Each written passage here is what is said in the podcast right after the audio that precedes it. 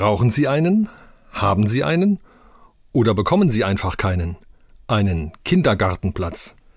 Es besteht zwar ein Rechtsanspruch auf einen Kita-Platz, aber meistens gibt es mehr Kinder als freie Plätze.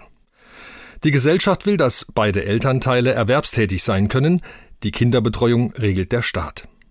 Als ein Miterfinder des Kindergartens gilt der elsässische evangelische Pfarrer Johann Friedrich Oberlin. Er lebte im 19. Jahrhundert.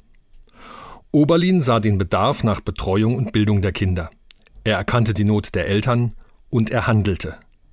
Er richtete sogenannte Strickschulen ein, in denen Kinder betreut wurden. Dass Kitas in unseren Tagen keine Aufbewahrungsanstalten mehr sind, sondern vielmehr Orte frühkindlicher Bildung, das ist ein Meilenstein in der Entwicklung der Kinderbetreuung. Ein Kita-Platz in einer qualifizierten Einrichtung mit gut ausgebildetem Personal und motivierten Erzieherinnen ist ein wahrer Segen, wenn man denn einen Platz bekommen hat. Genügend Plätze bereitzustellen hat sich der Staat zur Aufgabe gemacht. Der Staat sind wir letztlich alle.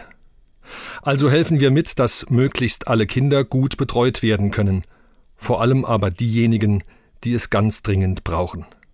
Ein Kindergartenplatz ist ein wahrer Segen.